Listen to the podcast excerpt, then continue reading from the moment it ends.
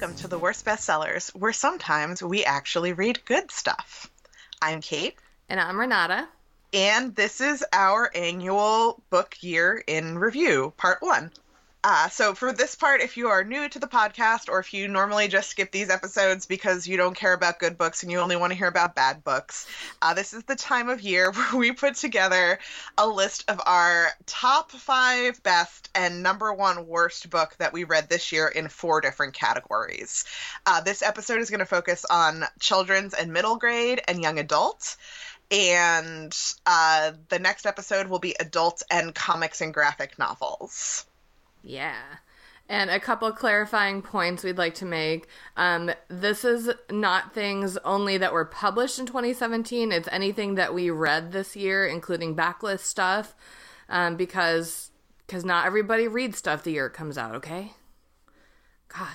Also, when we say worst in this case, obviously you're used to hearing worst in a particular uh, category here on this podcast.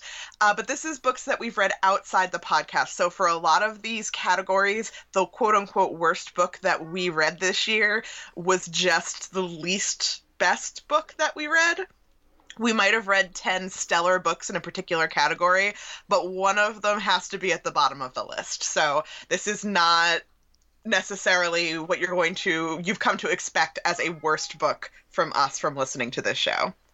Yeah, it's like five good books and one fine book. Actually, yes. that's not true. I I read a lot of garbage this year, and we'll talk about that shortly. yeah, and which is a thing too, because if you have listened to these episodes in the past and you are listening again this year, you might notice that we cut out uh, some of the worst book dramatic readings. And the reason for that is Renata reads books for her job. She's a librarian. Um, she needs to know what's out and what's coming out and what her patrons are going to be interested in. I am not in a book field anymore and I only have enough time to read what I can read in addition to the rest of my life and reading shitty books for this podcast. So I only read good books now. With the exception of one category, everything that I've read that's my quote unquote worst for this year was great and I generally really liked, but I needed to fill that category with something, and that was the thing that I was least engaged with. Brag yeah so it, so we we cut out some of the the worst book dramatic readings just because you know it's funny if we read a really terrible book and we're sharing some of that with you but when we're just like you know my some of my worst books are really good and it's hard to find like be like oh well here's some really good prose from a book that I just didn't like that much as a, an example of why it's the worst. So um, we decided, in the interest of time and and in the interest of this being sort of a break from our regular podcast, we're not going to read any of the worst dramatic readings. We're only going to read you small highlights from the best to hopefully convince you to go out and read those books. So hooray for Yay. good books and you know mediocre books and yeah. Yeah, I, I, by the way, before we get into this, I have a couple uh, questions to answer regarding the last episode. A lot of people wanted to know how much rum we put in the hot lemonade. Uh, one shot. We all each had one shot of rum, and just some of us can't handle our alcohol very well. It's me. I can't. I'm sorry. It wasn't on purpose. It was. And then uh, those of you who wouldn't say you did not think it was funny that we got so drunk, I'm sorry. It was not on purpose. It just happened. I'm very sober right now, so don't worry about it. It is interesting to me not to harsh on any of you who might have not enjoyed the end of that episode. Our our purposely drunk episodes are like the most downloaded episodes of this podcast. Oh, yeah, and I mean, a lot of people also wrote and said they thought it was hilarious, but just yeah. a few people, yeah, didn't, just, and that's totally fine. Because like... I get it. Like when people are drunk, they're not as funny as they think they are. That's a fact. but again, sober, morning, drinking coffee only. Let's get this party started. All and then right. drink hot lemonade afterwards to celebrate responsibly. God, no. All right, so we're starting off with our uh, children slash middle grade books, which are roughly things aimed at kids like 12 and under, but it's it's always a little blurry. Those categories between middle grade and young adult, but we're gonna try. And uh, we'll do our top five favorite, counting down from five until we get to our best one, and then our worst one, or simply least best. All right. Um, so I'll start. And my uh, number five best book for middle grade this year is actually a series, and it is the Shadow House series by Dan Poblocki. He's been on this list a couple other times. I really like his books. He writes good, creepy books. Uh, this is a series that is about. God, now I have to count. One year I will learn to look up the summaries of all of the books that I read this year before we do this podcast. Uh, several children from all across um, the country in different circumstances get various letters inviting them to a particular estate in what sounds like upstate New York. And um, like one is twin brothers who are actors and they're invited to a new movie set. Another is a, a little orphan girl who is invited to her like mysterious missing great aunt's house to be adopted. Um, another kid is going to a music school, another kid to a boarding school. And once they get in this house, they realize that something sinister is what has brought them all there, and it does not want them to leave. So I listened to the first three of these books all together, one after the other, and I think that that is what has put it this high up on my list. Which is not to say that the books aren't good, but it's one of those like manufactured series where they they buy it and they're like, okay, this is going to be a series. This is what we're commissioning, which is great. Um, I think when you're like 12, as an adult, the kind of artificial cliffhangers, and this is true not just of children's books, but of adult books and, and uh, young adult books as well, the kind of like cliffhangers that are inserted at the end of every book get to be a little frustrating, but being able to listen to three of them all together in one chunk actually made it very satisfying because it there was like a nice wave of action going throughout the three of them and like coming to these cliffhangers that got resolved and then more and yeah. Uh, you don't care about any of that though. They're just they're spooky books. They're fun. Uh, they're on hoopla the audiobook so you should listen to them. Hooray. My fifth favorite children's book of the year was called me and marvin gardens by A.S. King, who I had definitely have mentioned her young adult books before as favorites of mine. This is her first middle grade book.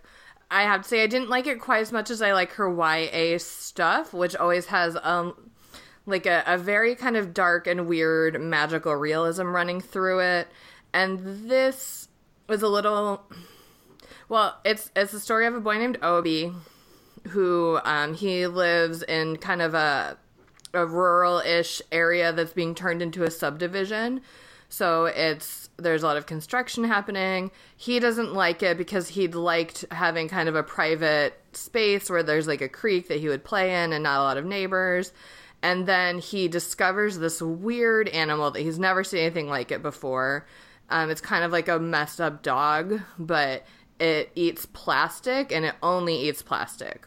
And he calls it Marvin Gardens because he likes to play Monopoly.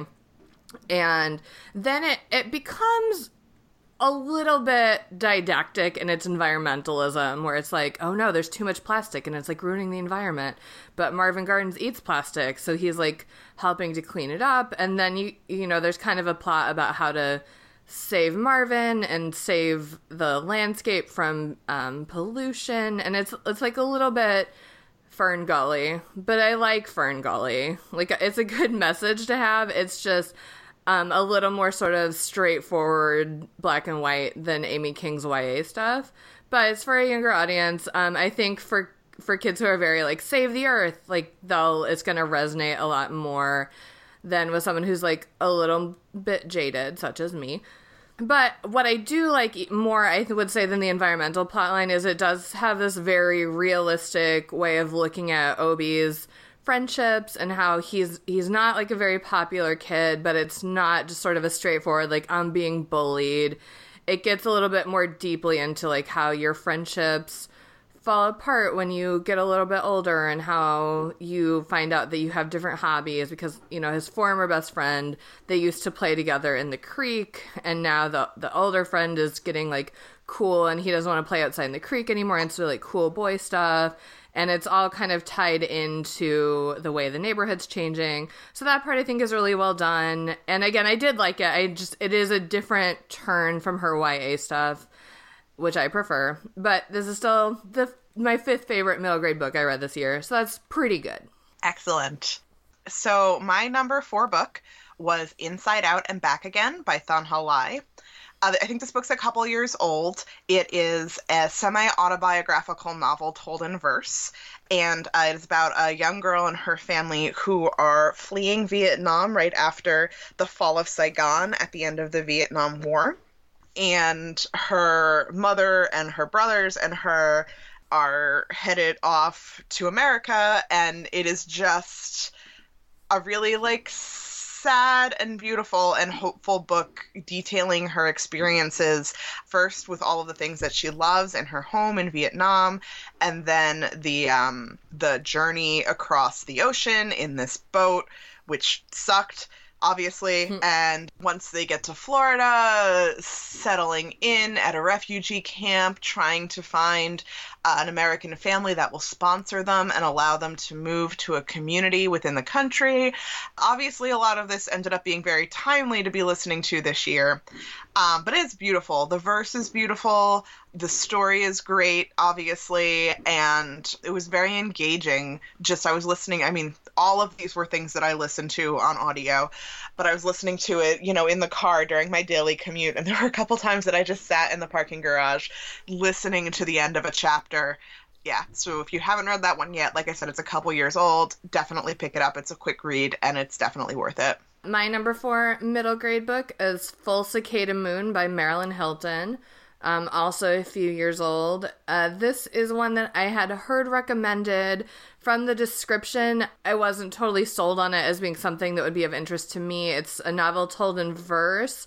It's set in the year um, 1969 to 1970 over that school year. Um, and it's the story of a half black, half black American, half Japanese girl named Mimi.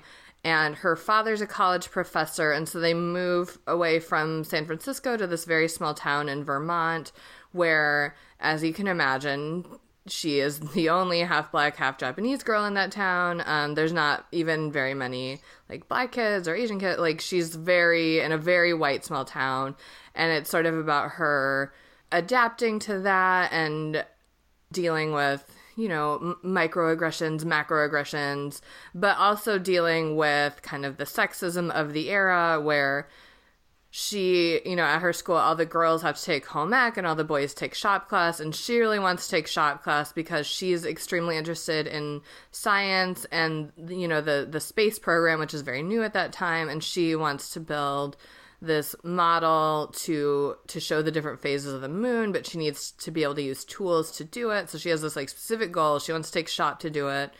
And it's sort of about her movement in the school to get that done and eventually making friends and and learning about the differences in in some of her other fellow students families lives. And it's kind of a book where it's a lot just about Mimi's voice as a narrator, like through her poems, and she is such a compelling narrator that even though it's it's not a book that has a plot where like a lot of things happen, like just the way that she tells them is so engaging, and you just like really root for her as a character, and it was really great to read for that reason. And also, I mean, I think if you are uh, a reader who is more interested in like science and space and NASA and like uh, engineering than I am, I think that is also great for like other readers to be like, oh, here's a girl who who likes science and stuff, but I'm not that inherently interested in that. So I was more in it just like for her narration, but I I'm glad it exists, especially for other readers. So I think it'll click with even more than it did for me. My number three book in middle grade this year was The Girl Who Drank the Moon by Kelly Barnhill. This book won the Newbery in 2016 for the tw- the 2016 Newbery or 2017. I don't know how it works. Came out in 2016 and it won the Newbery for the books that came out that year. And I'm tired and can't remember how that works, but it's very good. is the point. I love Kelly Barnhill's writing. This is the third time that her work has ended up on my end of year best of list.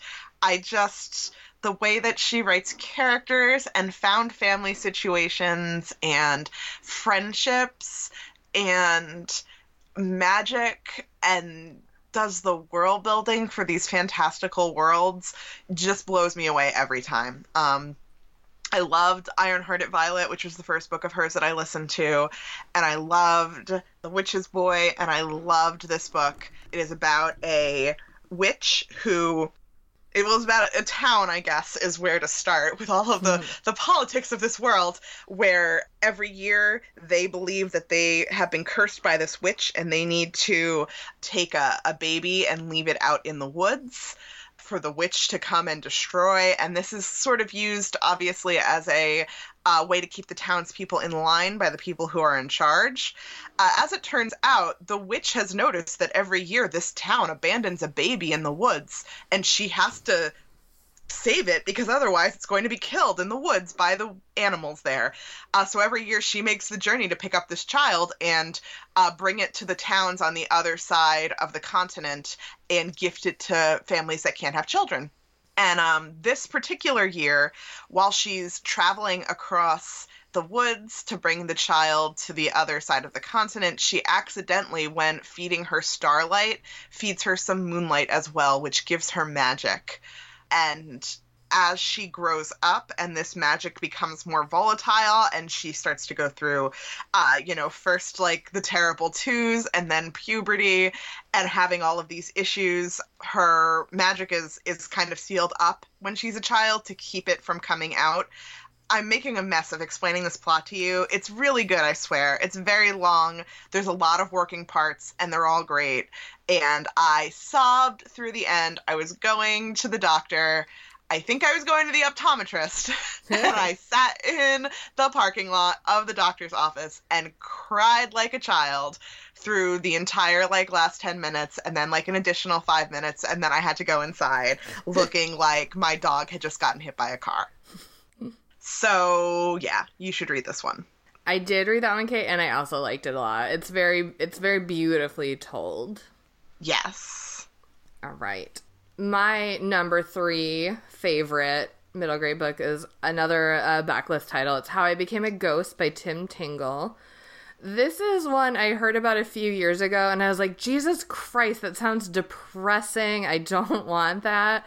And then uh, I think I've mentioned this in the podcast before. Like, ever since the election, I have been way more drawn to historical fiction because I'm just like, it it gives me hope to be like, oh, things are fucked up, but then they got sort of better. Like we are not fucked up in this particular way anymore. And so I was like, okay, maybe I can handle this book now. And so How I Became a Ghost is narrated by a young boy named Isaac who's on the he's a Choctaw boy and he's on the trail of tears with his family. And he tells you up front, like, I'm a ghost now. I died on the Trail of Tears. I'm gonna tell you like how I died. And so that's kind of why I didn't want to read. I was like, that sounds extremely sad. I don't want to read that for fun. Um, but I I'm glad that I did read it because I mean it is hella sad and I did cry a bunch, but it's not quite as uh like soul crushing as I thought that it might be just because his attitude about becoming a ghost and then like what happens after he becomes a ghost it's it's influenced I guess by Choctaw culture the author Tim Tingle also is Choctaw and it's it's influenced by that cultural perspective on death and ghosts and like ancestors. And so it is i don't want to say hopeful because it's still i mean horrible. Like the, the i want to go on record the trail of tears is horrible. But there is sort of this hopefulness in his tone and in the narration just in that you know his his culture survives and like he knows that as a ghostly narrator like he knows that the choctaw culture like is stronger than like what has happened to them and he knows it endures and it's really moving. But also like it's really funny in places too. It's it's not just start to finish sad sad sad like i thought that it might be although again it is sad but it's uh and it, it's it's funny. It's an it's a really uh different way to tell this story through this narrator and I I definitely recommend it to any fans of historical fiction or if you want to just cry a, a little bit, just go ahead and read How I Became a Ghost by Tim Tingle. My number two book for 2017, uh, middle grade, is Summer Lost by Ally Condie, which I think this is also, this also might be backlist. I don't know. I don't pay a lot of attention to dates when books come out. Yeah, I, th- I think it came out uh, maybe a year or so ago. Yeah. Uh, unless I'm on the hold list for it and I have to put myself on the hold list for it, then, you know, obviously. But this is a story of a young girl named Cedar who's moving to, or going to, no, moving to a town um, where she used to spend summers as a kid with her mother and her brother after the death of her father and younger brother in a car accident. So the family is still like feeling kind of fractured, and they're moving into this that, town that she has a lot of fond memories of because they have this big summer Shakespeare festival called Summer Lost. And she finds out that this is the last year that some of the festival is going to be going on because they're breaking down, they're knocking down a bunch of the old theaters and rebuilding things and uh, you know it's kind of weighing on her and she ends up getting a job working uh, concessions at the festival for the summer thanks to a friend she makes named leo who is she sees him riding his bike in like old timey garb past her house every day and is finally like okay like what is happening? and follows him to the festival and she also gets a job as well. And leo convinces her uh, to help him with this idea that he had to create a walking tour of the town about this famous actress who died mysteriously and was from the town and used to perform in the Shakespeare Festival. So they do do this like secret thing and bump into all of these mysteries surrounding her death at the same time. Uh, and simultaneous to that, there's mystery in her own house where someone or something keeps leaving little gifts for her on her windowsill. And they're all very similar things to that to things that her uh, her dead autistic brother used to give her when he was alive. So she's starting to wonder who is doing this and why and why they're they're things that are in line with things that her brother would have seen and it's it's sad and it's lovely and funny and weird. And it was a book that like as i was listening to it i was like well this is fine. This is fine. But every time i thought well you know if you're not really enjoying it you should just turn it off and turn on something else. And i was like no i think i'm enjoying it. And then by the end i realized like through the last hour of the book that i just like it, I was completely enthralled by it and totally in love with it. And it just kind of snuck up on me how much I ended up really liking it. But it was really good, and you should read it. I've been wanting to read it. Uh, she wrote the Match trilogy for a YA audience, and I actually love the Match trilogy. So, hooray. Yeah. All right. My number two favorite middle grade book of the year was, well, I, I just picked the first one of the series. I read almost all of the series this year. It's the Birch Bark House series by Louise Erdrich. Um, the first book is just called The Birch Bark House. And these are often have been bandied about as like an alternative for reading the Little House on the Prairie series, and they're very much like Little House on the Prairie in in tone, except that you know, of course, Louise Erdrich is an Ojibwa, Ojibwa woman, and so these are from the point of view of an Ojibwa family. And the um, uh, the first one is in 1847, but so it's just you know realistic historical fiction about this family and kind of their day to day life. And I know I've mentioned on the podcast before that the Little House on the Prairie books are definitely like a problematic, but they were books that I did really love as a kid, and I still have a real fondness for any kind of sort of boring historical fiction where it's just like here's a lot of here's a lot of detail about um, how we made jam, uh, but not Outlander levels. It's got to be less than Outlander, but I'm in for like a moderate amount of boring details about historical life and uh, and this gives you that, but again from the Ojibwa perspective, which I hadn't really been taught in school, and so it is a lot fresher for me to read than something like Little House on the Prairie or something from like a white Western point of view.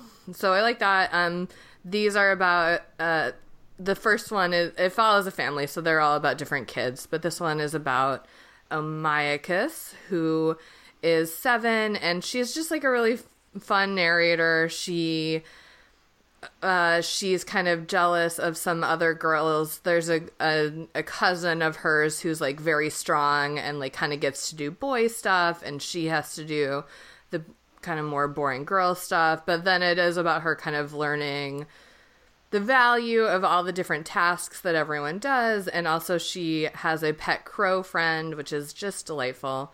Um, anyway, so I've I've also loved a lot of Louise Erdrich's adult stuff. If you've read any of her books, um, you know, Love Medicine, Master Butcher Singer Club, all that, you know, she's a really beautiful poetic writer, and she is that as well in her children's books. She's just great. This whole series is really compelling. I'm into it. It's The Birchbark House by Louise Erdrich.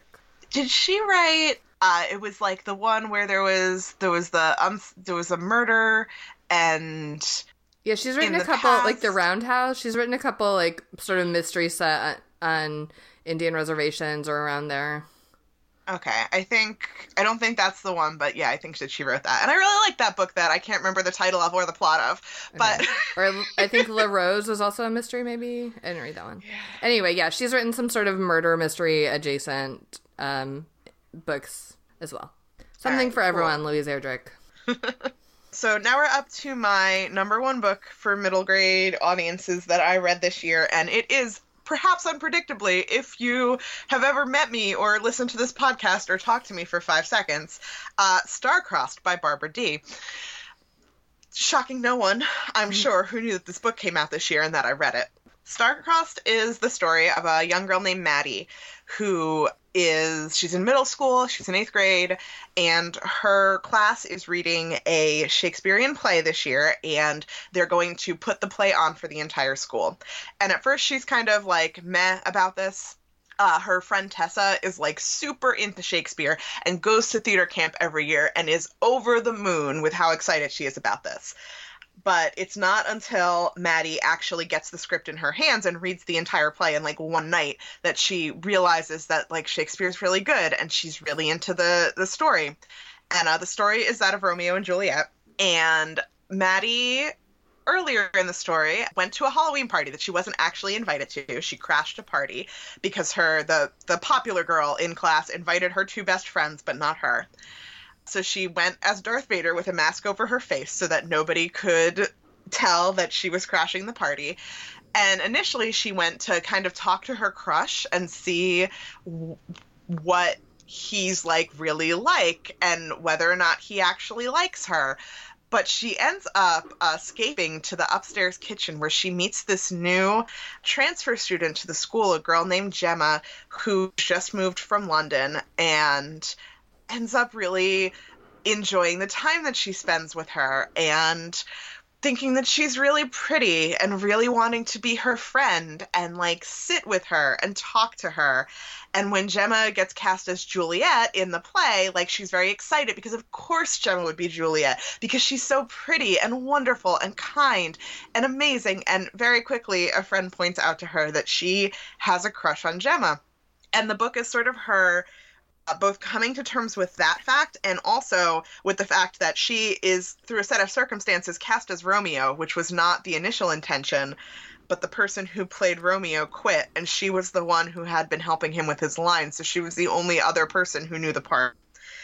And kind of dealing with with that, with acting and playing a boy and playing a boy against a girl who she realizes she has a crush on, trying to understand the fact that she has had crushes on both boys and girls and what that means.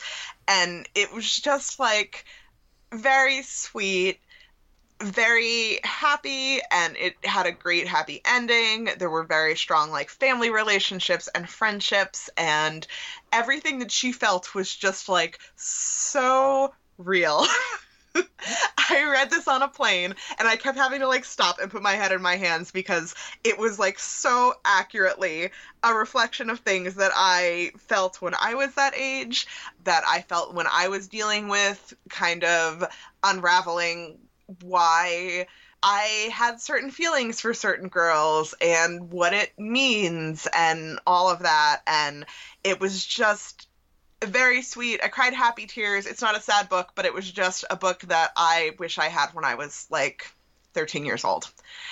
And it's really good, and I absolutely recommend that you read it. Which I know I've said that for all of these books, and obviously, as my top five books that I've read in this category for this year, obviously, I think you should read them. But if you like queer love stories with happy endings. Like, here is a very sweet and young one that I want to put in the hands of every, like, young girl who's questioning her sexuality and her attraction to people, and it's wonderful. Aww. It sounds good. I would like to read that one. I have it on Kindle, should you?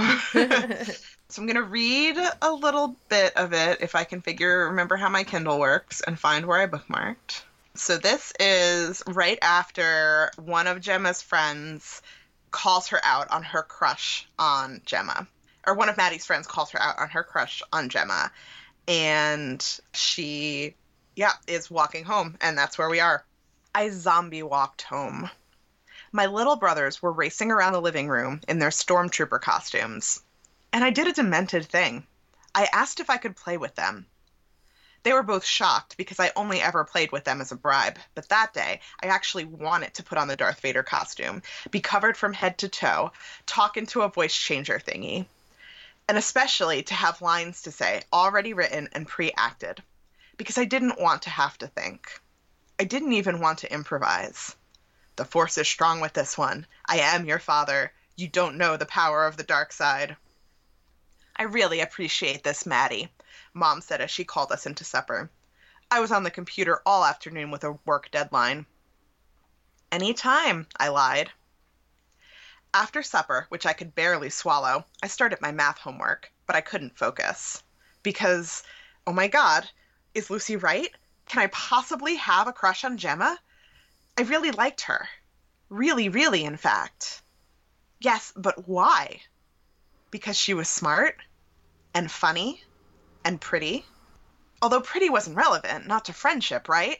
I wasn't friends with Tessa and Lucy because of pretty. So why did pretty matter with Gemma? It shouldn't. It didn't. Okay, fine. Why else did I like her? That accent. But it was more than the accent, it was her voice. Whispery, but clear and strong. Also, I liked that she liked words. She liked saying them. Remember all those T sounds in her tryout? And she liked expressions the same way I did. And the way she said her lines was like Shakespeare had written the words just for her. Of course, he hadn't, but seriously, she was super talented. Yeah, but Tessa was talented too. Even AJ said his lines incredibly well. So did Willow, for that matter. So it definitely wasn't just about talent. Then what was it I liked about Gemma? I thought I liked the way she wanted to be friends despite Willow. I liked the way she wasn't shy about kissing Liam. I liked her braid, the way it fell over her shoulder. I liked the pink streak in her hair at tryouts. The way her eyelashes were wet on the balcony. The way she smelled like Gemma powder. The way she crossed her eyes at me on stage. The way she leaned over my rehearsal calendar. The way she dueled me with a straw the way she laughed, the way she called us we.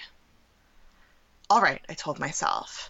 But even if you felt all those things, if you added them up, did it equal a crush? And if it did, not that I was saying it was a crush, just if, would it mean that you were gay or a lesbian or whatever word you were supposed to call it if you only liked one particular girl?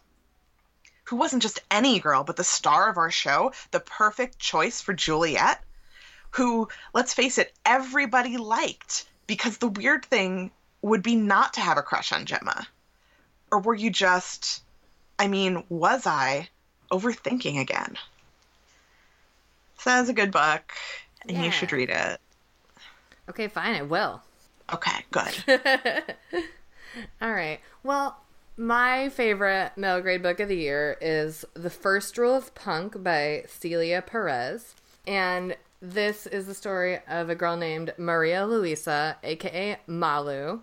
And she is um, half Mexican American, half white American, and very. Um, her dad is white and he owns a record store and he's like a real he's like a real hipster and um, because of him like Malu has grown up at this record store and she's like a kind of a hipster, but also like she's very interested in punk music specifically and like the punk scene.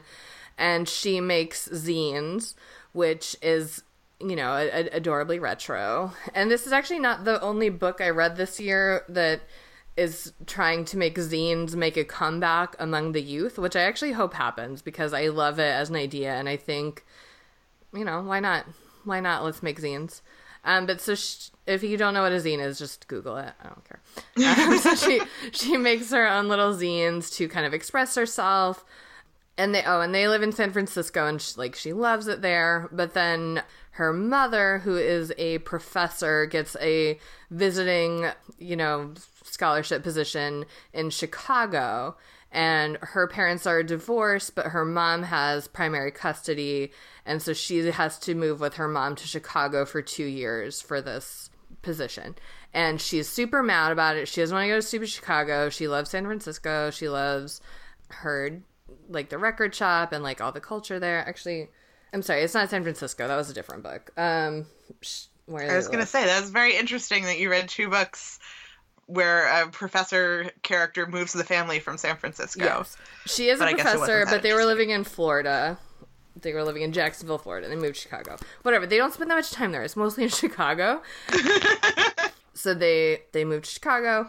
Uh, she's bummed about it. She doesn't fit in. Um, she goes to a school. They're living in a neighborhood that is uh, majority Latino, and so she ends up at this school where you'd think she would fit in because she's like half Mexican American, but she kind of feels like she's not Latina enough to fit in. She gets called a coconut for being brown on the outside and white on the inside because she likes, you know, the music that her dad likes and she likes all this other stuff. And so she hates it at first. And then as as you can imagine eventually she starts making friends. She starts to find things to like in chicago. So she convinces these friends to start a band. They call the cocos because of being you know kind of reclaiming being called a coconut and um, she's convincing them that they don't even need to know how to play music because like being punk is like you don't need to play music or like you don't need to know how to do it. You just are punk and you just do it. And her she and her dad would joke that um, the first rule of punk is that there are no rules of punk and the second rule of punk is be yourself. But malu is like really struggling with not knowing even like what it means to be herself with kind of uh, making sense of like her her multiple identities and being in chicago it's just different she doesn't fit in quite the same way, but she's figuring it out with her band and her zines. And she just it's she's really funny as a narrator and it's it's a different take on a character than than I've read before with you know, I've read other books that are kind of trying to bring back like 90s stuff or like 80s stuff, and this I feel like works more successfully than a lot of those. And it's just a really sweet, fun book. I think almost anybody will find something relatable in it. And you might learn how to make a zine or you might learn some stuff about the history of punk music or the history of um, like traditional mexican songs because they end up incorporating those into their punk band. It's a lot of fun. And what i'm going to attempt to read for you is actually one of her zines. So there is an artistic component to it but it's i think this is one that doesn't rely as heavily on the art so I think you'll get it. And if not, I'll see if I can scan it and put it on the website. All right. So this zine is called The Story of a Name. My name. Who names their kid Maria Luisa with an accent? Mom says it's unique. I think it's like something you find in an old antique store. Old, dusty, like a genie bottle. And then there's a drawing of a genie bottle that says, Get me out of here. Except it doesn't grant wishes. Then she's drawn a self portrait with cool t shirt. Not old, only a little dusty. Definitely cannot grant wishes. Dad wanted a name that was punky. Mom wanted something traditional. They couldn't agree. Surprise! Then one night they watched a movie about a famous painter and agreed. And there is a portrait of Frida Kahlo. It says Frida. Punky, traditional, Mexican, artsy. Good choice. But a few days later, while reading a book about Frida Kahlo, mom came across Maria Luisa, aka Maria Luisa Block, aka Malu. There isn't much about her except that she was an artist too, but she is in a photo with Frida and her husband Diego Rivera. Malu is barely in the frame, like she wasn't the focus of the picture. Mom says Frida is so famous, there are probably plenty of Fridas in the world, and who wants to be one more Frida anyway? Mom introduces me as Maria Luisa so that I don't forget who I am. A strong Mexican name for a strong Mexican girl. But to me, Maria Luisa feels like, and then she has drawn a pie chart of characteristics. She calls Mom's dream pie chart. Outside the frame, Mexican, sweet, clean, senorita like interested in stuff mom likes, unpunk. But I feel like this. She's drawn her own pie chart. Inside the frame, like Frida, punky, weirdo, American, zine maker, not into the senorita business. Music, heart. It's like mom's Maria Luisa and my Malu are two different people. And then there's uh, just normal question mark as the end of the zine. So it's it's really fun. It's really sweet. Uh, it's the first Rule Punk by Celia Perez, and I recommend it. Obviously. Yay. So for the worst book I read this year, uh, as I said earlier, I, I have trouble giving it the title of the worst, and it has this title purely because I did not finish it. And the reason that I did not finish it had very little to do with the book itself and more to do with the fact that I was trying to listen to it very soon after the inauguration during that several month period where I was having trouble reading any books, uh, which I wrote about a little bit on our website back when it was happening. But I liked it well enough. I thought that the the story was good. The audiobook narrator was even good, but my brain just would not. It was just rolling off the words and being depressed and anxious instead of listening.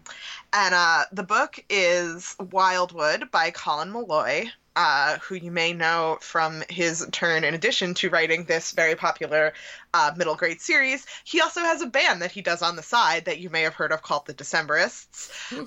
Which is why this has been on my my um, desk for a while is because if you've ever listened to a Decemberist song, uh, a a lot of them are about child murder, which you don't really uh, think about until you're in a car with someone who uh, doesn't really listen to them, and you've been listening to a bunch of songs in a row, and they're all about child murder. Uh, but also he's very good at telling stories in his songs, so I figured that this would be really good. And I, you know, it, it was, but I just was not in a place where I could listen to it. But it is the only middle grade book that I did not finish that I started this year. So I feel like it kind of by default ends up in this category by no fault of Mr. Meloy's or mine, but really because of the world being terrible. So that's that. Makes sense. All right. Well, my worst book of the year. It it wasn't terrible. This is the category I think where my worst book is is pretty good just because I don't read a lot of middle grade books unless they come recommended or I have some other special reason for wanting them. So in this case, it was a Star Wars colon Join the Resistance by Ben Acker and Ben Blacker who you might know from the Thrilling Adventure Hour podcast. And they're two really funny guys. I really like them. So when I heard they were writing a Star Wars book, I was like, oh, yeah, I'll check that out. And uh, it was fine. Um, it it's set in the timeline of the Force Awakens, so you know it's it's the Resistance, not the Rebellion, and it's just sort of about these young pilots, and the the narrator character is just sort of um, you know, sort of a, like a boring white boy in space where he's just like, I just want to be a hero. And everyone else in his squadron is like way more interesting than he is. And so that was my main thing is like, why are you writing about this kid when like all around him is like a kid who is raised with a robot as a brother and like a basically space Paris Hilton who's just sort of like joining the resistance on kind of a lark and like all of these characters are more interesting. And it, it was still like moderately funny. I think maybe the Bens are not you know, maybe middle grade is not like what they should be writing for. I think they have kind of like an adult humor sensibility and that's just what I think. Um, so I, I think again, it's fine. I didn't love it, and I and I would say it's the worst middle grade book I read this year, I guess. But it was still fine. I think if you like, if you really like Star Wars, and especially if you are a middle grade reader, it's fine. You'll like it. Oh, it also um it has illustrations by Annie Wu. It's not really a graphic novel, but it just has occasional illustrations. Those are really cute. I like Annie Wu's art, so that was good. I like Annie Wu's art too. Well, maybe just look at the pictures of this book. All right, so moving on to young adult. I will say that the fifth best young adult book that I read this year, well, first I'm going to say that I read a lot of really good young adult books this year. I feel like I read, I feel like usually I read about 50 50 middle grade young adult. And this year, just by the whims of the library hold system, I read much more young adult than middle grade. And I, everything I read this year was really good. So uh, it was hard to kind of put these in order. And I actually took a bunch of things off my list specifically because they were on uh, Renata's list. So I was like, good. Now I don't have to talk about them. and she can talk about them, and I can talk about some less well known books or books that I just, I, I don't know. I love, there were a lot of good books. It was hard to narrow it down. That was a tool that I used. So, of the remaining books that I put on my list that Renata did not cover, number five is The Dead House by Dawn Kurtagich. Uh, this was another one that I, when I started off, I was like, mm, maybe I'll I'll end this. No, I'll I'll keep listening. You know, it, might. I, I am kind of enjoying it, and by the end, I ended up really loving it. Uh, I was very skeptical at first because I work in the mental health field, as a lot of you know, and obviously, as I was just speaking about in our last, in my last discussion of a book, you know, I, I have pretty mild mental health problems myself, and I know a lot of other people who do. So, whenever someone uses mental health as a plot device in a bad way, I get my hackles kind of are pre raised until I see how they handle it. And I feel like it was handled very well in this book.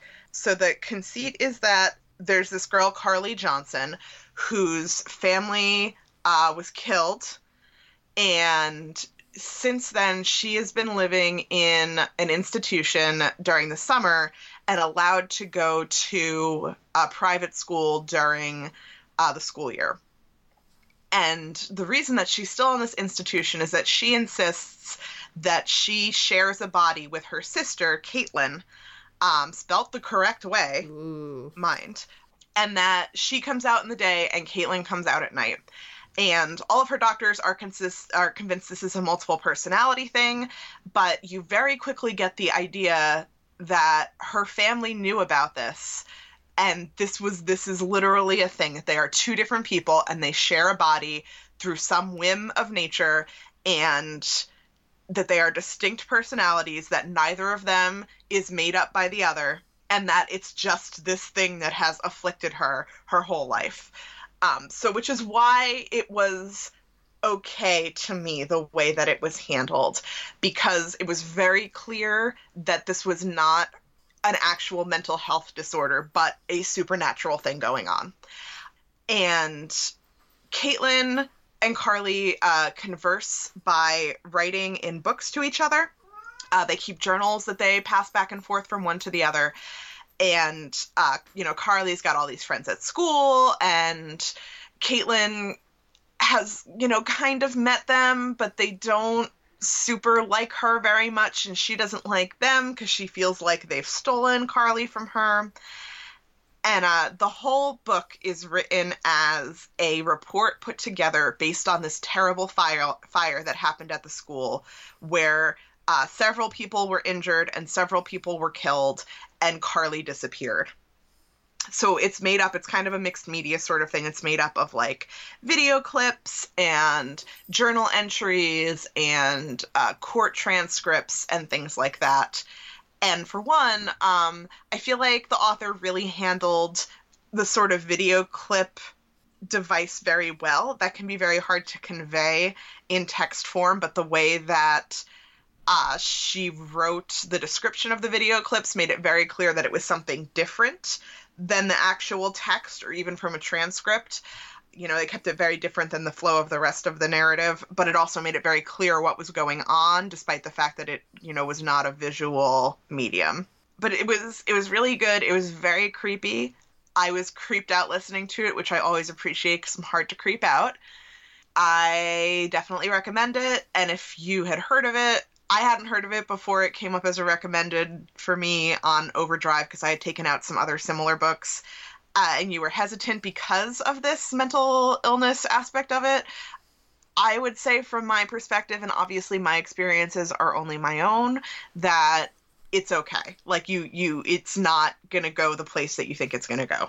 But yeah, it was good. The end. Cool.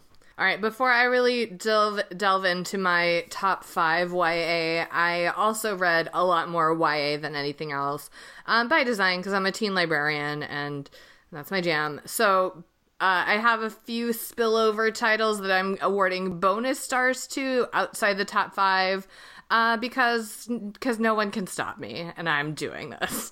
Um, so first of all, I just want to give a bonus star to like for just really being there when I needed it to the entire Gossip Girl season by Cecily von Ziegesar.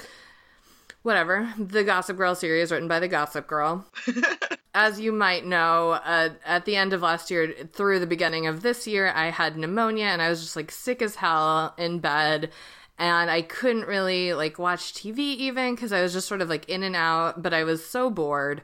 And so, um, oh, we read the first Gossip Girl book as a bonus episode that is available online. Uh, we read that one with my mom right around the time I was getting sick, and I did enjoy it. And it's just like, it's just like, you know, trashy beach read type fun rich people nonsense. And that was exactly what I wanted when I was just like in bed dying and so i just kept getting the ebooks from the library and i read all of them. There's like 14 of them. Uh, i read all of them including like the au where they're serial killers which was not as funny as i thought it would be. But it was it was, it was really enjoyable overall this ride of reading the whole gossip girl series. So i would recommend them to you uh, if you specifically just are homebound and not fully mentally present, and they'll just keep you like really, really enjoyably occupied. Um, or or read them whatever you want, even if you're not dying. Just do what you want. We're all dying. We're all dying. The Gossip Girl story. and uh, also, just a quick uh, defensive bonus star to Turtles All the Way Down by John Green, which I did really like it is uh, also uh, i guess not also it is like it is about mental illness not in the way that uh, Kait's book was but just in a in a realistic fiction way. Um, it is i guess you would say an own voices mental illness book because the main character has obsessive compulsive disorder as does john green. And i i do like john green. I thought this was a, a, a beautifully written book really compelling narrator um, but mostly I just want to talk about it because people keep asking us to read John Green books for the podcast, and I don't know how to, how to tell you that I like John Green, and I think he is sort of overhyped, and I think there is a problem of him always being held up as like the one true YA author. Obviously, you know, he's a white man, he's getting undue attention compared to women, and especially women of color and people of color who are writing YA books. Of course, that's true, but that doesn't make his books bad and he's not we're not going to read his books on this podcast because they're not bad in that way. And uh, the more you ask me to the more mad i'm going to get about it. But yeah. And i would say that i i've read a couple of his books. I liked them well enough. Like i don't love them but also you know i agree like they're objectively not bad books. And i get why people want us I, I get that knee jerk reaction of like, oh, but the media like puts so much spotlight on him and he doesn't deserve it and but that doesn't mean the books are bad. And he also like not to be like defensive of him because i'm sure he's i don't know enough about him i'm sure he's done shitty things that i'm not aware of but he does use his platform to try and elevate uh, women and women of color and you know i just saw something on twitter earlier this week where people were talking about um, who gave them the big the the best push up who wasn't related to them who who was the most supportive of their work in the early days. And Angie Thomas was saying like you know John Green was indispensable to the support of his of her book that he gave. And other authors were saying the same thing. Like I get it. I 100% get it. But objectively the books aren't that bad and sorry uh yeah I'm I'll say objectively, I think they're good. But uh, they didn't make my top five, and uh, I will now move on to my fifth favorite YA book of the year, which is Always and Forever, Lara Jean by Jenny Han. This is the third book um, about about Lara Jean. The first one was oh god to all the to all the boys I've loved before, and then P.S. I still love you, and this is the third one, and I've really liked the whole trilogy, but I think this is the first time I've talked about in the podcast, maybe. And I really like Lara Jean as a character because she's a character type that I feel like is very relatable to me, but not not a character who I see a lot of in YA. And for me, what makes her relatable is that she's such like a square rule follower who's like, oh my god, there's gonna be drinking at this party, but we're not 21. I'm not drinking. And like, oh i can't go out i have to do my homework and like she's she's kind of a square and i feel like so many ya books are like about teens who are like oh you know yeah of course we went out like drinking and of course like we're having sex. And they totally get that that is the teen experience for a lot of teens. And so i'm not coming at this from a point of view of like oh we need to protect teens from like these sexy books. But for me this is sort of the kind of nerd that i was in high school where like i was following the rules almost all of the time. And I really appreciate that the that the books just sort of like they lean into that and they aren't sort of I mean she does do some fun things and go out of her comfort zone a little bit, but they aren't like well she needs to like go crazy and like break all the rules in order to like have a real teen experience. And I and it is also about her being aware like um th- this is Lara Jean's senior year and she is aware of all these this media stuff saying like oh when you go off to college like you have to break up with your high school boyfriend and like things are so different in college and you have to like you know you have to do this before you have high school or you haven't like made the most of your teen years. And it's sort of her confronting all of that stuff versus like what feels true to her and what she wants to do and what she's comfortable with. And I just I so appreciate that about her. And she just has such a sweet and true voice and I love all the side characters of her family. And there is also so again, that to me is like what jumps out at me most about Lara Jean. She is also um, another uh, mixed race character. She is half white and half Korean American, and and it's um, amplified, I guess, by the fact that their Korean mother has died. So a lot of this is about Lara Jean and her two sisters and their white dad sort of trying to figure out how to honor their Korean heritage and their mother. And that also is very, I think, deftly handled. I don't know. I just, I've loved all these books, and this is the end of the series, and I thought it was just a really touching way to to say goodbye to Lara Jean. And the, they're coming out with a movie, I think, next year, and I'm also very excited about that. The movie of the first one, To All the Boys I've Loved Before. But anyway, uh, that's uh, Always and Forever Lara Jean by Jenny Han. Very recommended the whole series. I also read that book this year and also really liked it, and also liked the whole series. And I agree with everything Renata said. Yeah. But the next book on my list is There's Someone Inside Your House by Stephanie Perkins. I think I like live tweet at the beginning of this book because I was so excited and so into it. Uh, this is I'd only read one other book by Stephanie Perkins, uh, which was Anna and the French Kiss, which I believe is is a series. There's a tr- I've read all of them. It's a trilogy where they're sort of loosely connected, but it's not like each of them is about a different girl, and they all kind of one of them goes to school with the boyfriend of the other one, or like it's not exactly a series, but yes. Yeah, but it was very different than this, which is a thriller. This is a teen slasher movie in book form, and it was amazing. I love teen slasher movies, which is something you may have noticed about me over the past three or four years we've done this podcast. And this was so perfectly set up, beat for beat, like that type of movie. It was amazing. It even opens when it opens you know you're you're getting a character who's like come home from school and we're just meeting her and she's in her house and like weird things are happening but she doesn't realize it while she's on the phone with her friend.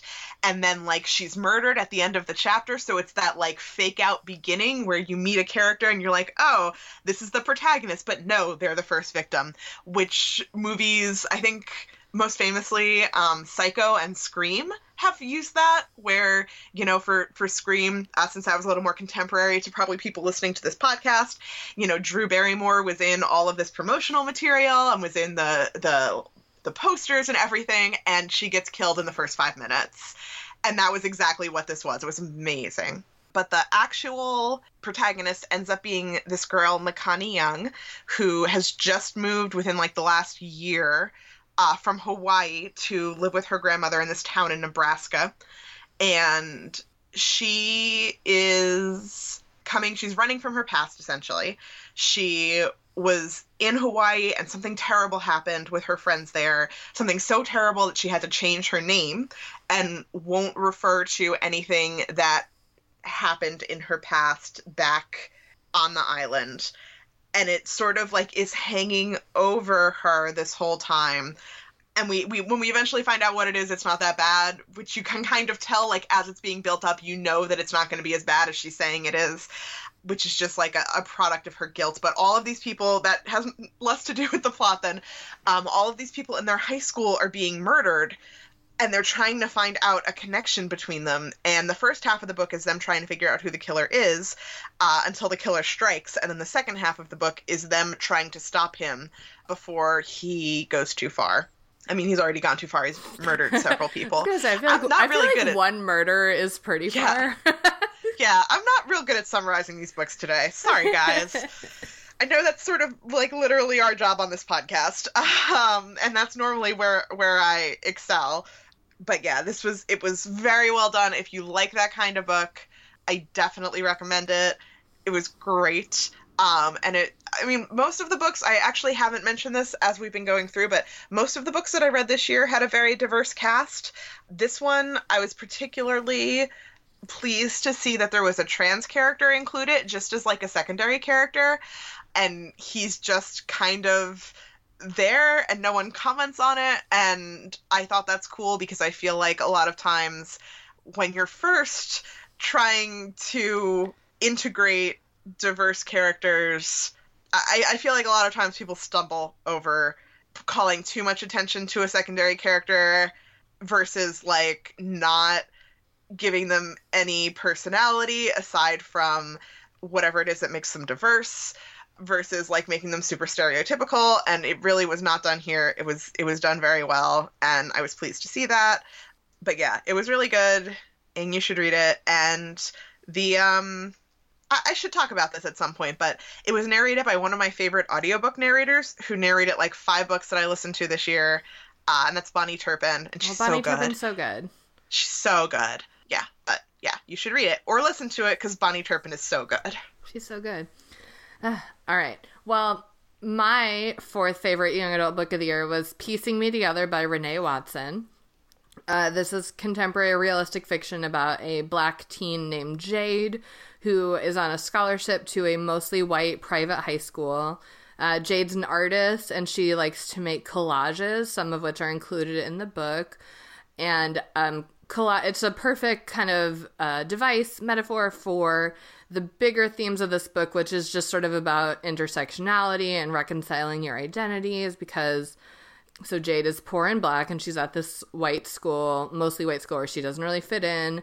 Um, her closest friend is another girl who's there in scholarship, who's also fairly poor, but she's white, so she doesn't necessarily understand all of what Jade's going through. And sometimes she's like, "Well, I don't get why you're making this all about race." Uh, but then Jade also gets um, put in this woman to woman program where she's assigned a successful like woman mentor to kind of like guide her through college applications and like whatever. Um, kind of like a big brother big sister type thing. Um, but so she gets this sort of young adult like in her 20s black woman who's her mentor. Um, that's maxine but maxine like does not have her shit together which you know, to me reading, I'm like, yeah, of course, she's like in her 20s. She's like, uh, um, but Jade feels really sort of offended by being put with this mentor who's like not taking it seriously, doesn't seem to like have her shit together. And you see that Maxine is a black woman who's come from like a wealthy black family, so she doesn't really understand a lot of Jade's struggles either. And a lot of the core of this is that Jade is really just trying to figure out how she can. Um, she wants to travel. She wants to get put on this program. It's like a um, kind of like Habitat for Humanity or something, where like you travel to another country and you help out there. And she is really struggling with wanting the people to acknowledge that not she's not only the recipient of scholarships but she's someone who can also help others and she wants to help others if they'll give her kind of a chance to do that. And I think that's such a valuable message to have. But also, um, this m- you probably have noticed a, a theme running through like what I personally look for in a book is I love a book with a narrator who's got a really strong voice, a really compelling voice. That to me is what will make me love a book more usually than like a complicated plot or like a, a lot of child murders or whatever. Um, so Jade, I'm feeling very called out. no, I'm just saying. I know some people like child murders. I don't know. Uh, so I'll I'll say this a lot because it's just really really what I'm looking for in a book is is Jade has a really compelling voice and I just loved I just loved reading about her reflections on her life. And so, you know, this is a great contemporary realistic book. I would honestly say if you are a actual fan of John Green's books, if you like Angie Thomas, I'm going to talk about later, if you like Jenny Han, if you like just contemporary realistic school stories where it's not necessarily big dramatic things happening, but just sort of teens experiencing their everyday lives, this is a great addition to that category of books. Um, it's Piecing Me Together by Renee Watson. Yay.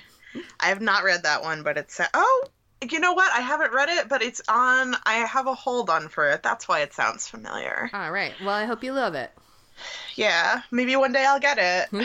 I think I'm like one of 12. Oh, wow. So we'll see. Maybe well, one good. day. I'm glad other people are trying to read this book because they should. Yeah. Um, I think. I think maybe it doesn't. You know, that's not important what books have audio and what books don't have audio. I hate when books don't have audio because it's the main way that I read books now. And there are so many really interesting books that I want to read that are difficult for me to get through if they're not on audio. Anyway, my third book, third book, mm-hmm. My third young adult book this year was The Upside of Unrequited by Becky Albertalli. This, I'm sure you've heard of this book because she's a very popular writer. Uh, obviously, Simon versus the Homo sapien Agenda was my number one book two years ago, maybe. Time flies. Time's a flat circle. Yeah, time is a flat circle. Uh, and this is a book that takes place in the same universe, though it's not necessarily a direct sequel. And it just, so many things about it spoke so strongly to me. The main character is Molly Peskin Suso, who is the cousin to Abby Suso from Simon. And uh, she and her sister, her twin sister, live with their moms and their little brother. And she and her twin are like very opposite. Um, her twin is like very skinny, Cassie, and you know, very punk and very kind of devil may care, whereas Molly's fat and she is like a Pinterest person. She loves crafting. She's very she's much more reserved. Uh, she has like much nerdier hobbies, but the the twins are still very close. And uh, Cassie, who's gay, has had like a gazillion hookups over the course of her teenage life, and Molly has just had these uh, 27 unrequited crushes. And part of the reason why she's afraid to go after her crushes is, you know, this like internalized, well, I'm fat and I'm not that pretty, so probably I'm just going to get my heart broken if I go after what I want. And over the course of the book, uh, Cassie has met a, a girl who she's like super into for the first time and actually wants to like date and Molly is convinced that like this is the time when she has to uh, woman up, as her sister would mm-hmm. say, and and go after something that she wants. The problem being that she can't tell what she wants at this point. There is a boy who she works with, uh, who's like a super fantasy nerd, Ren Fair guy who loves Game of Thrones uh, who makes her laugh a lot. And then there is her girlfriend's best friend, Will, or her sister's girlfriend's best friend, Will. And if she gets with Will, then she and Cassie will like be dating best friends so that they'll still get to like be together and their life together won't necessarily have to splinter off. And so just like everything that Molly felt as like both a fat girl and a person who has trouble sometimes going after things that I want because of feelings of rejection, fear of rejection. Uh, and that was tw- I'm much better about it now, but like as a 17 year old, that like ruled my life. You know, I was terrified of what other people thought all the time. So I it, deeply, deeply related to those parts of it. And it was also, uh, it takes place in gosh, what was that, 2015 now? The summer of 2015, right after the Supreme Court uh, legalized gay marriage. Mm. Uh, a big subplot is her moms are finally getting married. And like the description of all of them finding out about that, like I just bawled. It, the whole thing was just really good. And it was, I loved all the characters. Molly is so great. She has such a great voice it was wonderful. It was it was almost as wonderful as Simon. It was probably objectively as wonderful as Simon, but that coming out plot line in particular in Simon versus the Homo sapien agenda really struck a chord with me. So, yeah, definitely definitely read this. The audiobook is great. Listen to that. I also I read it. I didn't listen to the audio. I did love that book. It's definitely uh, probably my top 10 faves this year. It's super great. All right, but that brings me to my third favorite young adult book this year, which was Wonder Woman: colon Warbringer by Leigh Bardugo, who um, wrote uh, Six of Crows, the Grisha trilogy, all these books that I know um, we talked about last year on our best ofs. So she's already um, an author that I liked, and of course, like so many others, I really loved the Wonder Woman movie this year and I know I've mentioned on the podcast before because we read other movie novelizations. This is not a movie novelization, but it's like a tie-in, I guess. Um, I really overall am in favor of this reinvigorated trend of like superhero prose novels and like um kind of I don't know like classy movie tie-ins versus the sort of like cheap paperback whatever of our youth. Because I, you know, I of course I like comics. I read a lot of comics, but for me, honestly, I like the stories of superheroes. And I I think I genuinely would prefer it if we just had a bunch of superhero prose novels because I don't always care about the art of comics. A lot of times I kind of am just sort of skimming through to get to like the stories and the characters because I care about that more, which uh I know is is more on that's a minority opinion, but it's mine. And anyway, this is the first of a DC icon series that DC's putting out, and I'm so excited. They're pulling in like all these heavy hitters to write um, these books. Like I know Marie Lu is writing the Batman one, which is a great way to get me to care about Batman because um, generally I don't. But that's coming out later in 2018. This year we got Wonder Woman Warbringer. It was so good. It wasn't really connected to the movie. It's more of like a reboot or like an alternate origin story for Wonder Woman for Diana set in the modern day. Um, it has this really moving plotline about her connection to the Amazons. Like I cried at this book. It was like weirdly beautiful, talking about the power of the Amazons, and it's I guess kind of a spoiler, so I won't say what it is exactly, but the way that they're all connected as the sisterhood is so beautiful and then the new friends that she makes you know in the earth world i i loved all of them and it does bring in this really diverse crew of women for her to befriend out in the real world and there's you know queer women and women of color or you know teens of color i guess and it has this wild greek mythology inspired plotline but also kind of high technology thriller, but also it's Wonder Woman. It's like everything, and I loved it all. So if you like Wonder Woman at all, or if you even if you didn't see the movie but you like Leigh Bardugo in general, I just really recommend it. It's a lot better than a lot of other kind of superhero or like movie tie-in books have historically been. It's so good.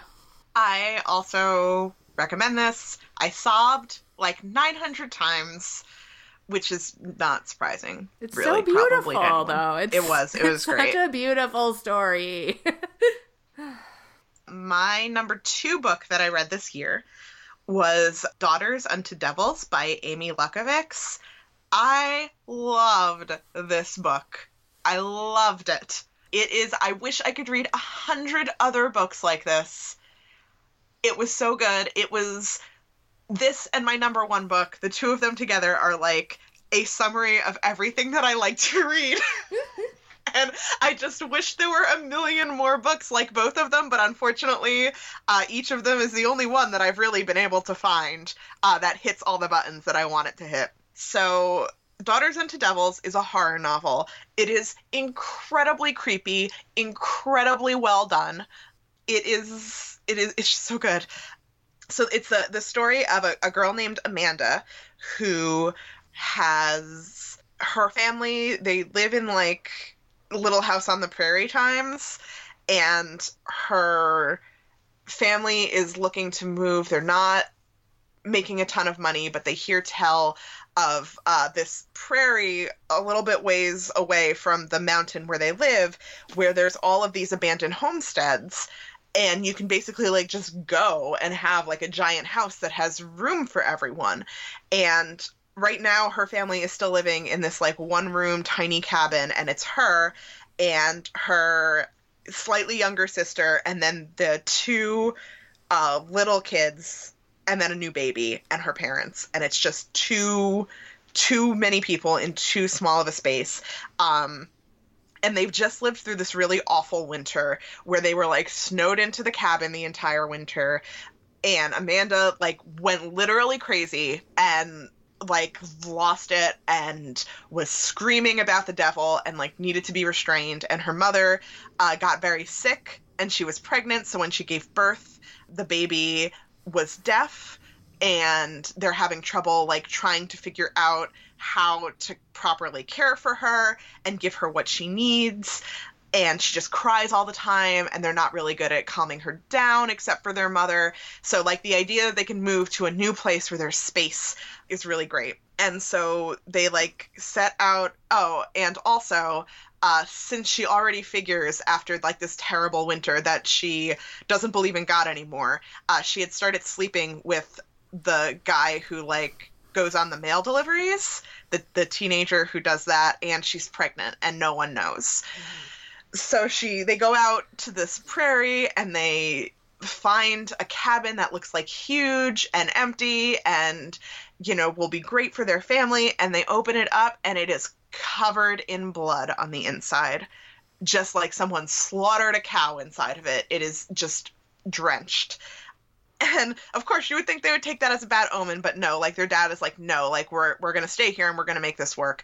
Uh, so they clean it out and like creepy things start happening.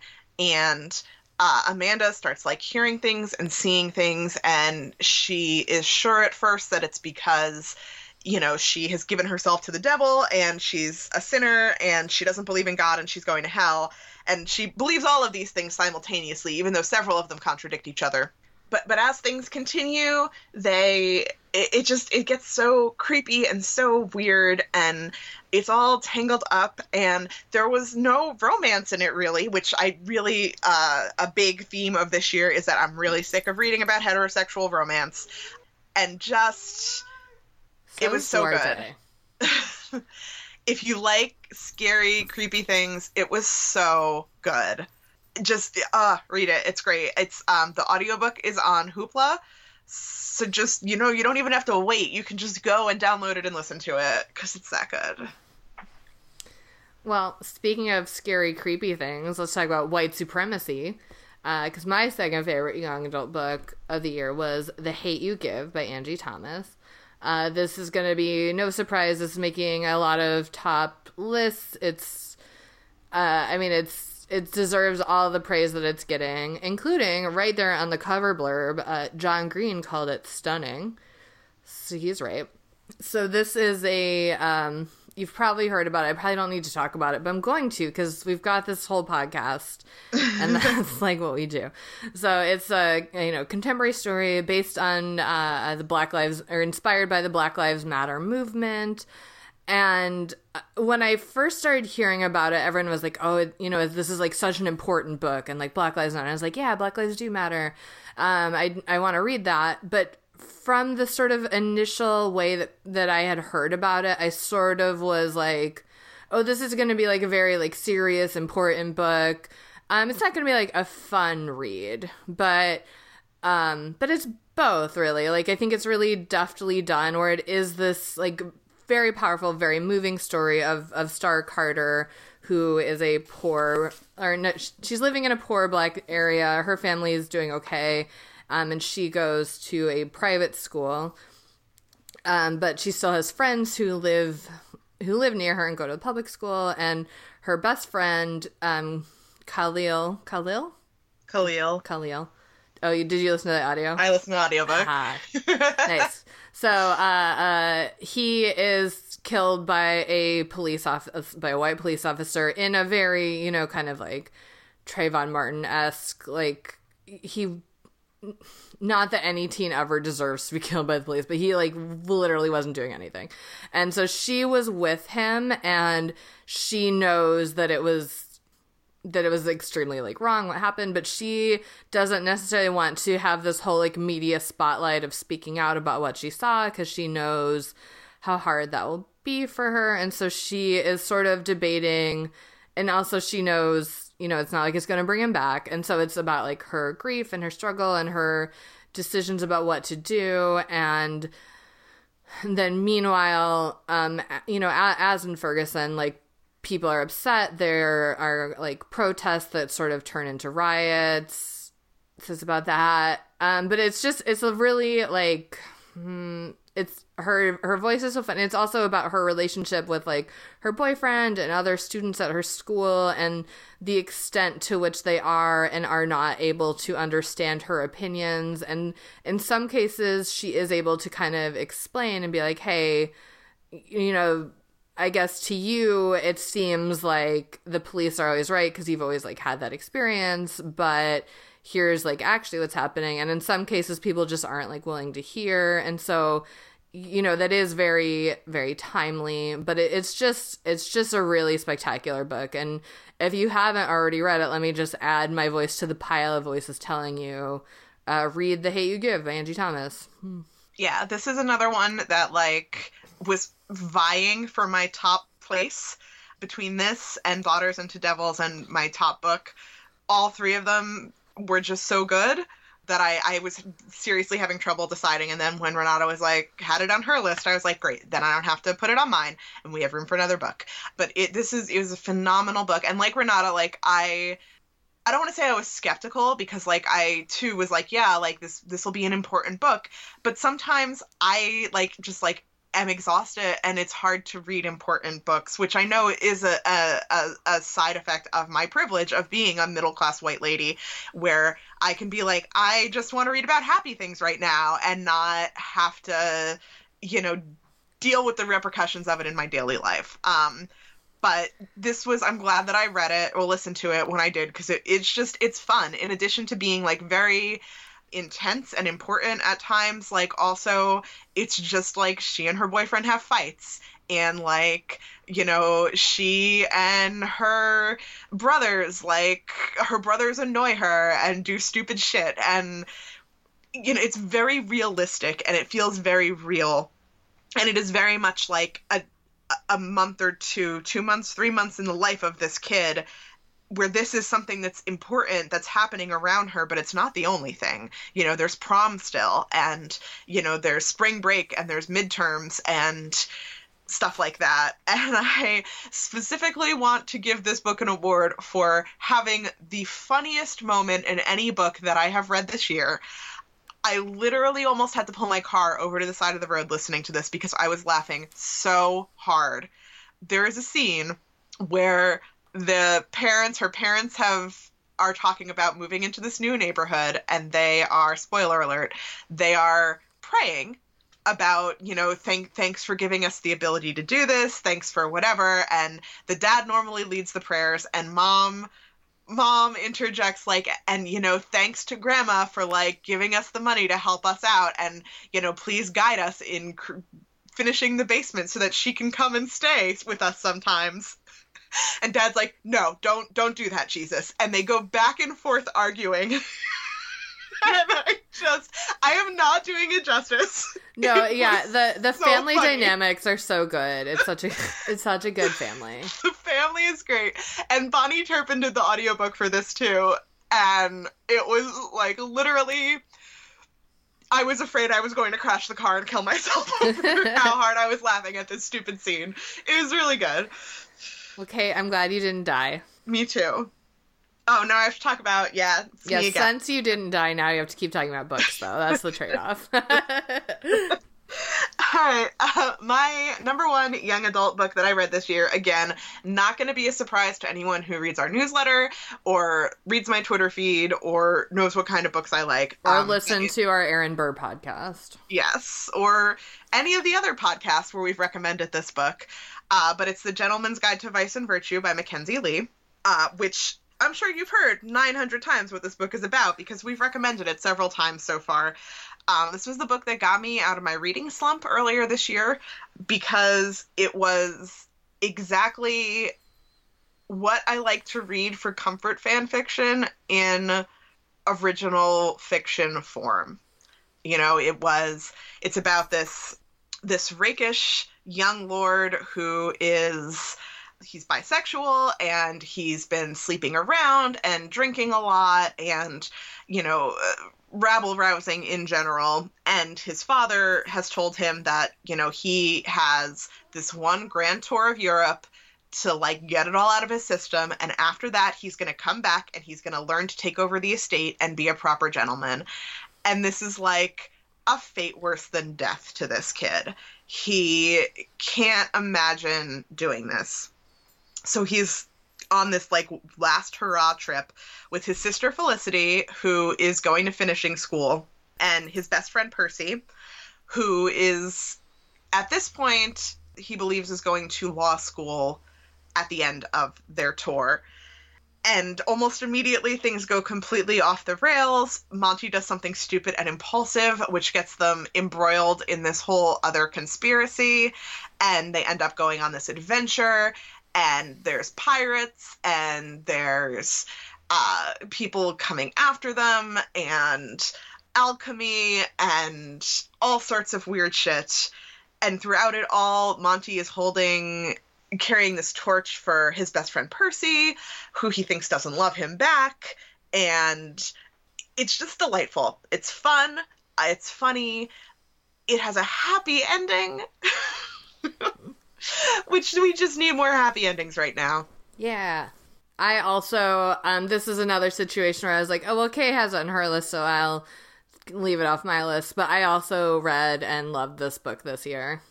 Yeah, it was it was really wonderful. I also listened to the audio of this one and the audio all of the audiobook narrators that have done I've listened to basically every single one of the books I've talked so talked about so far on audio, and all of the narrators have been spectacular.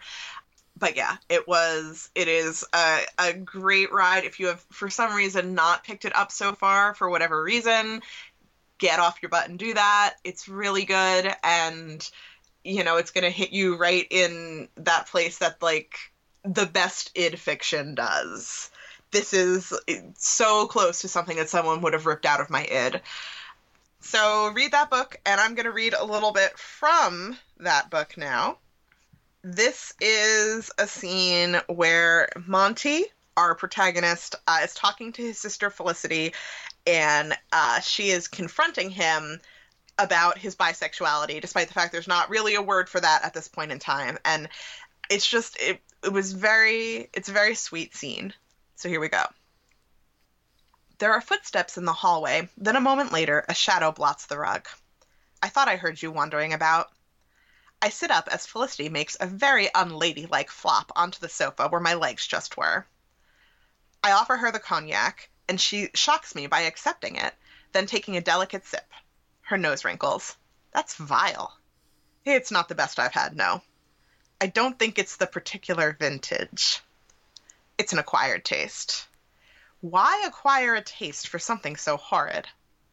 Something flaps by the window, a black shape torn from the black sky, and Felicity and I both jump. Then we smile sheepish- sheepishly at each other. This house is strange, I say. Yes, but we're here, aren't we? They've been kind to let us stay. We haven't any other options. She takes another tight lipped sick of the cognac, pulls a spectacular face, then passes it back to me. Helena's very pretty. Yes. So? So? So I thought you'd be slavering over that. Should I be? Honestly, Monty, I've never quite understood who's really got a hold on you. Do you want to know if I'm a bugger? She winces at the crass word, but then says, It seems a fair question, considering I've seen your hands all over Richard Peel and Theodosia Fitzroy. Oh, dear Theodosia, my girl. I collapse backward onto the sofa cushions. I remain inconsolable over losing her.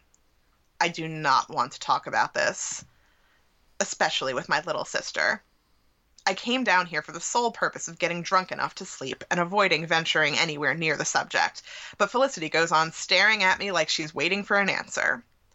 I take an uncivilized swipe at my mouth with my sleeve, which would have earned me a cuff from father had I had we been at home. Why does it matter who I run around with? Well, one is illegal and a sin, and the other is also a sin if you aren't married to her. Are you going to give me the fornication without intention of procreation is the devil and a crime lecture? I believe I could recite it from memory by now. Monty, perhaps I am trying to procreate with all these lads, and I'm just very misinformed about the whole process. If only Eton hadn't thrown me out. You're avoiding the question. What was the question? Are you Oh, yes, I am a sodomite. Well, I've been with lads, so yes. She purses her lips, and I wish I hadn't been so forthright. If you'd stop, father might not be so rough on you, you know. Oh, thank you for that earth shattering wisdom. Can't believe I didn't think of that myself. I'm simply suggesting don't bother. He might ease up. Well, I haven't much choice. Really? She crosses his, her arms. You haven't a choice in who you bed. No, I mean, I haven't much choice in who it is I want to bed. Of course you do. Sodomy's a vice, same as drinking or gambling. Not really. I mean, yes, I enjoy it, and I have certainly abstained from abstinence, but I'm also rather attracted to all the men I kiss, and the ladies as well. She laughs like I've made a joke. I don't. Sodomy has nothing to do with attraction. It's an act, a sin. Not for me. But humans are made to be attracted to the opposite sex, not the same one. That's how nature operates. Does that make me unnatural? When she doesn't reply, I say, Have you ever fancied anyone? No, but I believe I understand the basic principles of it. I don't really think you can until it's happened to you. Have you? Have I what? Ever fancied someone? Oh, well, yes. Girls? Yes. Lads? Also, yes. Percy? I had felt her winding up to that, but it still catches me on the chin. I don't say anything, which is answer enough, and she gives me a sideways glance. Don't look so surprised. Neither of you is very subtle. Neither of us? Well, yes, it does take two. Isn't Percy? No, I interrupt. Percy is not. No. You mean you've never. No. I take another long drink. The bottle collar rattles against the neck. Oh. I suppose I assumed, as you lean towards lads, and the two of you are always so familiar with each other. We are not. You are. Fine, but I'm like that with a lot of people. Not like you are with Percy, and he's certainly not. Percy's so stoic and polite with everyone but you, and I've never known him to be, you know, involved with anyone, lad or lady. He hasn't, it occurs to me suddenly. Or if he has, I've never been privy to the information. He's never mentioned being spoken of anyone fondly, and for all our junkets, I'm the only person I've ever known Percy to kiss. Even if it isn't, you know, romantic, Felicity goes on, it's hard not to see. You're the kind of pair that makes everyone around them feel as though they're missing on a private joke. We sit still for a minute, neither speaking. The fire pops and flails, spitting out sap. Then she says, It's a relief, actually. I wasn't certain you had it in you to truly care for anyone. I slouch down a little farther and nearly slide right off the sofa. It's very slick upholstery. It would have been good if it were someone who wasn't my best mate, or someone I could actually be with, or, you know, a woman. I thought you liked women too. I do sometimes, but that doesn't mean I don't like Percy more than anyone else. Felicity presses her fingers to her temples. I'm sorry, Monty. I'm really trying to understand this, and I can't. It's fine. I don't understand it most of the time. What does Percy think? Not a clue. Sometimes I think he knows I'm smitten and ignores it. Sometimes I think he's just thick. Either way, he doesn't seem to feel the same. It must be difficult, she says. I want to throw my arms around her for acting as though this conversation is ordinary, but as hard as she's trying, any more honesty would likely burst her head open. Because Percy goes so deep inside me, like veins of gold grown into granite. I think again about our kiss in Paris, his hand on my knee in the carriage when the highwayman highwaymen ambushed us, lying side by side on the roof of the livery stable, and it makes me ache to line them up like that, each of those moments that fall just short of where I wish they would end and I'm going to stop there because I actually marked for like five more pages, and I just that's really long. I've been reading for a really long time, and I don't want to read you this whole book because somebody was already paid to do that, and he did a much better job than I'm doing. All right. Well, um, Gentleman's Guide to Vice and Virtue has a joint stamp of approval from Worst Bestsellers. Yeah. Um, but now I'm going to tell you about my favorite young adult book of the year, which was Akata Warrior by Nnedi Okorafor.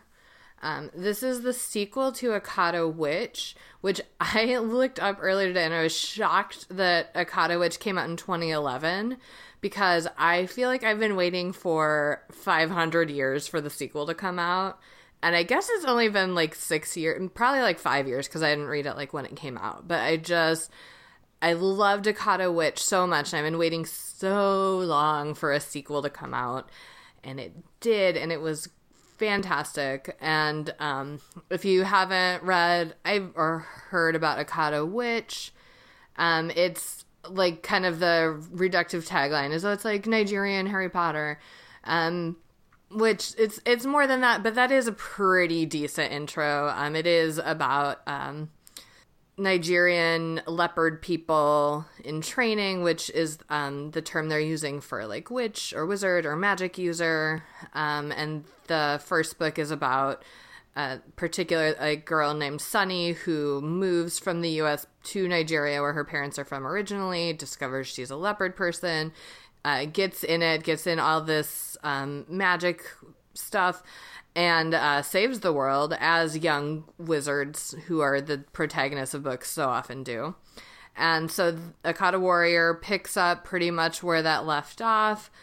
Uh, it's just like I just love the the sense of humor and the like magical world building of this so much and and I'm just going to read to you actually the very beginning, which is kind of like a previously on Akata Witch, just um, because I know this is a sequel and maybe not everyone has read the first one. So um, it's it's not really spoilers, but it is just kind of like here's an introduction to like the world, but also just to the tone of this book, which is which is a thing that I really like about it.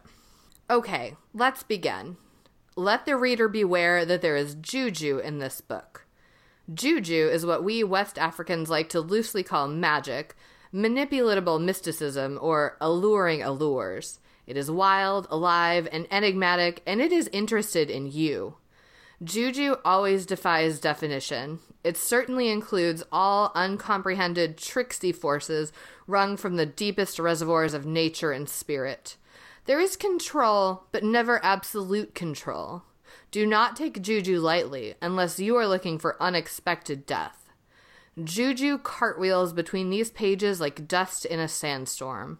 We don't care if you are afraid. We don't care if you think this book will bring you good luck.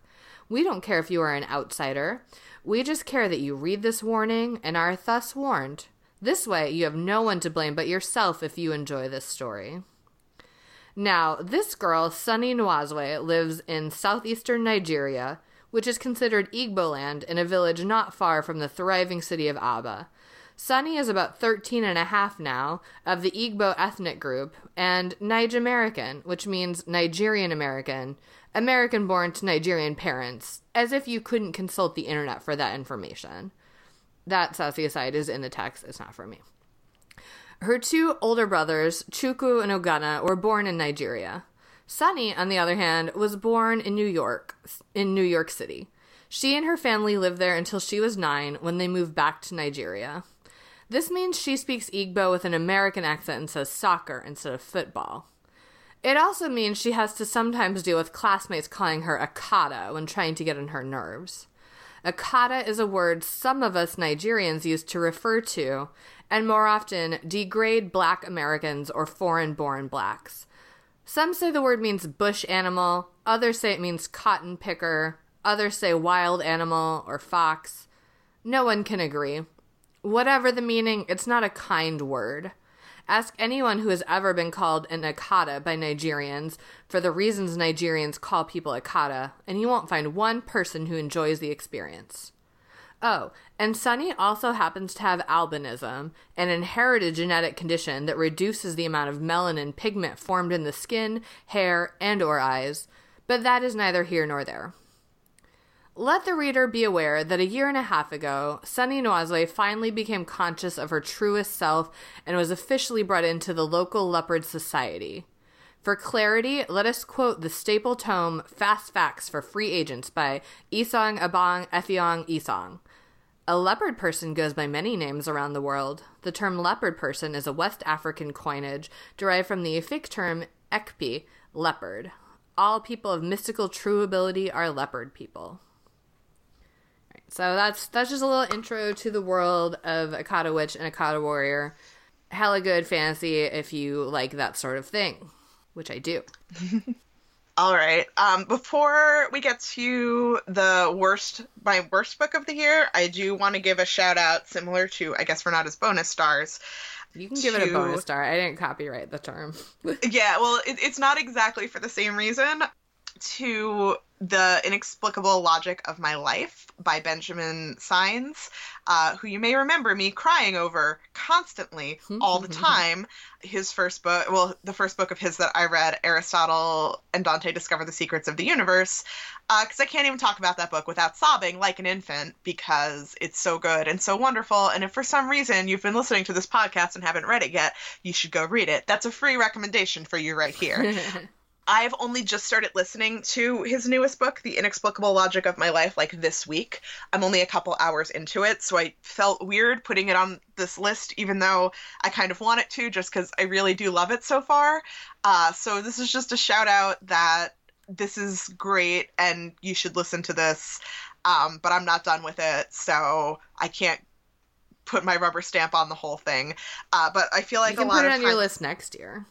Yeah, well, that's the problem. Is I feel like a lot of times books that I read between finishing up recording this episode and the end of the year get lost when I'm putting together my end of year list for the next year.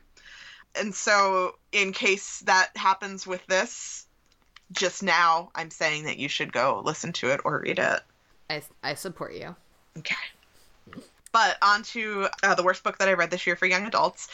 Uh, this is another one where this book was fine, but there has to be a bottom when you put all of them in order of how much you like them. Uh, and it's The Blood Between Us by Zac Brewer. which was it was perfectly it was perfectly fine story.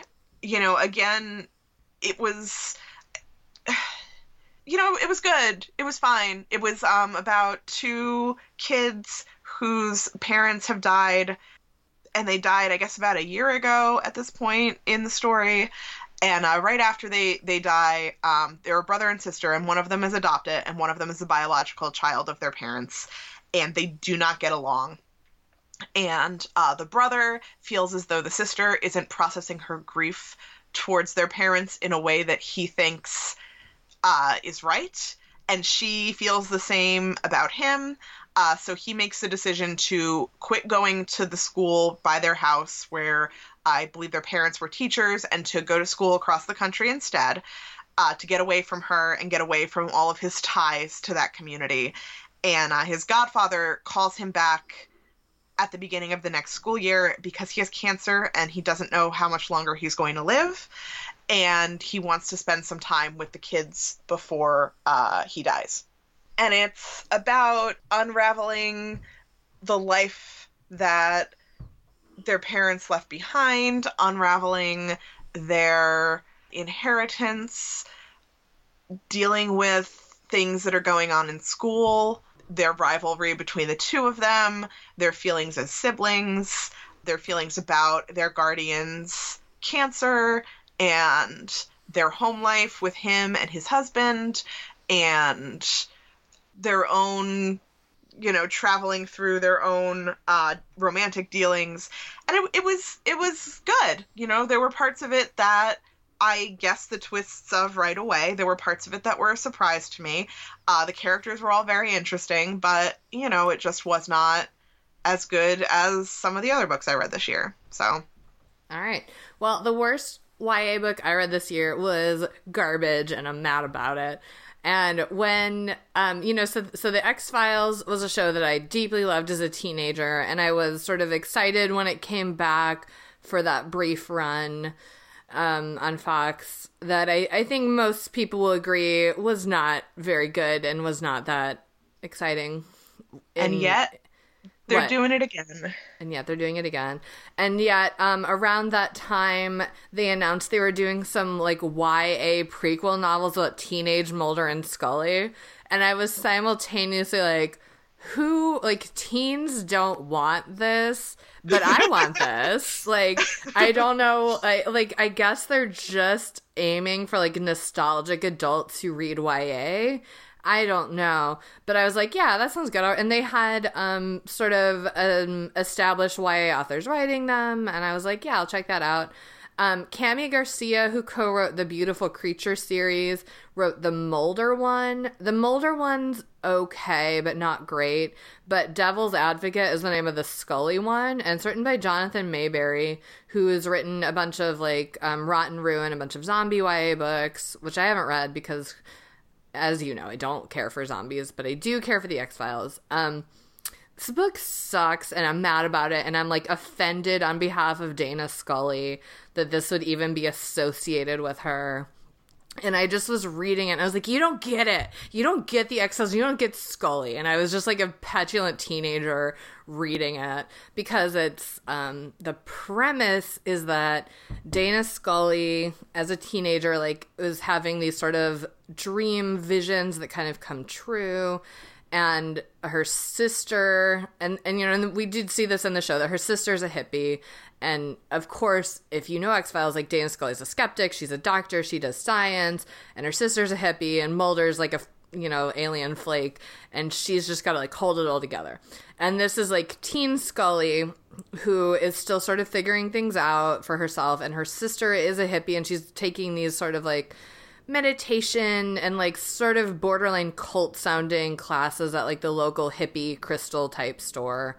And so Scully is going along and hanging out at the store because like she wants to be with her sister and she's just sort of not sure what's happening.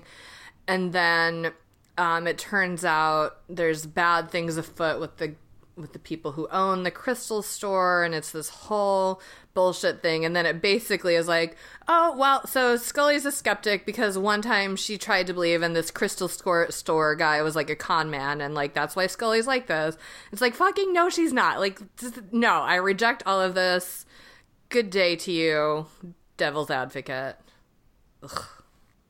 That's about all I have to say about it. Is I'm mad about it. Okay. Like, I mean, and, and it's just sort of like clunkily written, and there's sort of like a, a mystery in it, but like it's just very clunky. But uh, I, above all, I just felt like it was really like character assassination on Dana Scully, who's like such a good character. Yeah, I was excited when I heard that those were coming out and then did not read them because you told me not to. Yeah, I stand by that. The Mulder one is okay. I don't like. I'm not like, oh, go out and read it. But like, if you're curious, you you could read the Mulder one. But the Scully one is like, ugh. All right. All right. So um, I guess that brings us to the end of part one of our best and worst of 2017. Um, if you want some more of me yelling about how great Dana Scully is, uh, you can follow. I'm doing this out of order because I want to yell about Dana Scully. You can follow me personally on Twitter at Renata Snacks. Uh, and you can follow me personally on Twitter at 14 Across, where you can see at the moment me rating uh, houses by how haunted they are. So that's fun. Yeah. Um, if you want uh, more of us as a podcast, you can follow us on Twitter, where we're worst bestseller with no S, because uh, the S is for Scully, who is the best.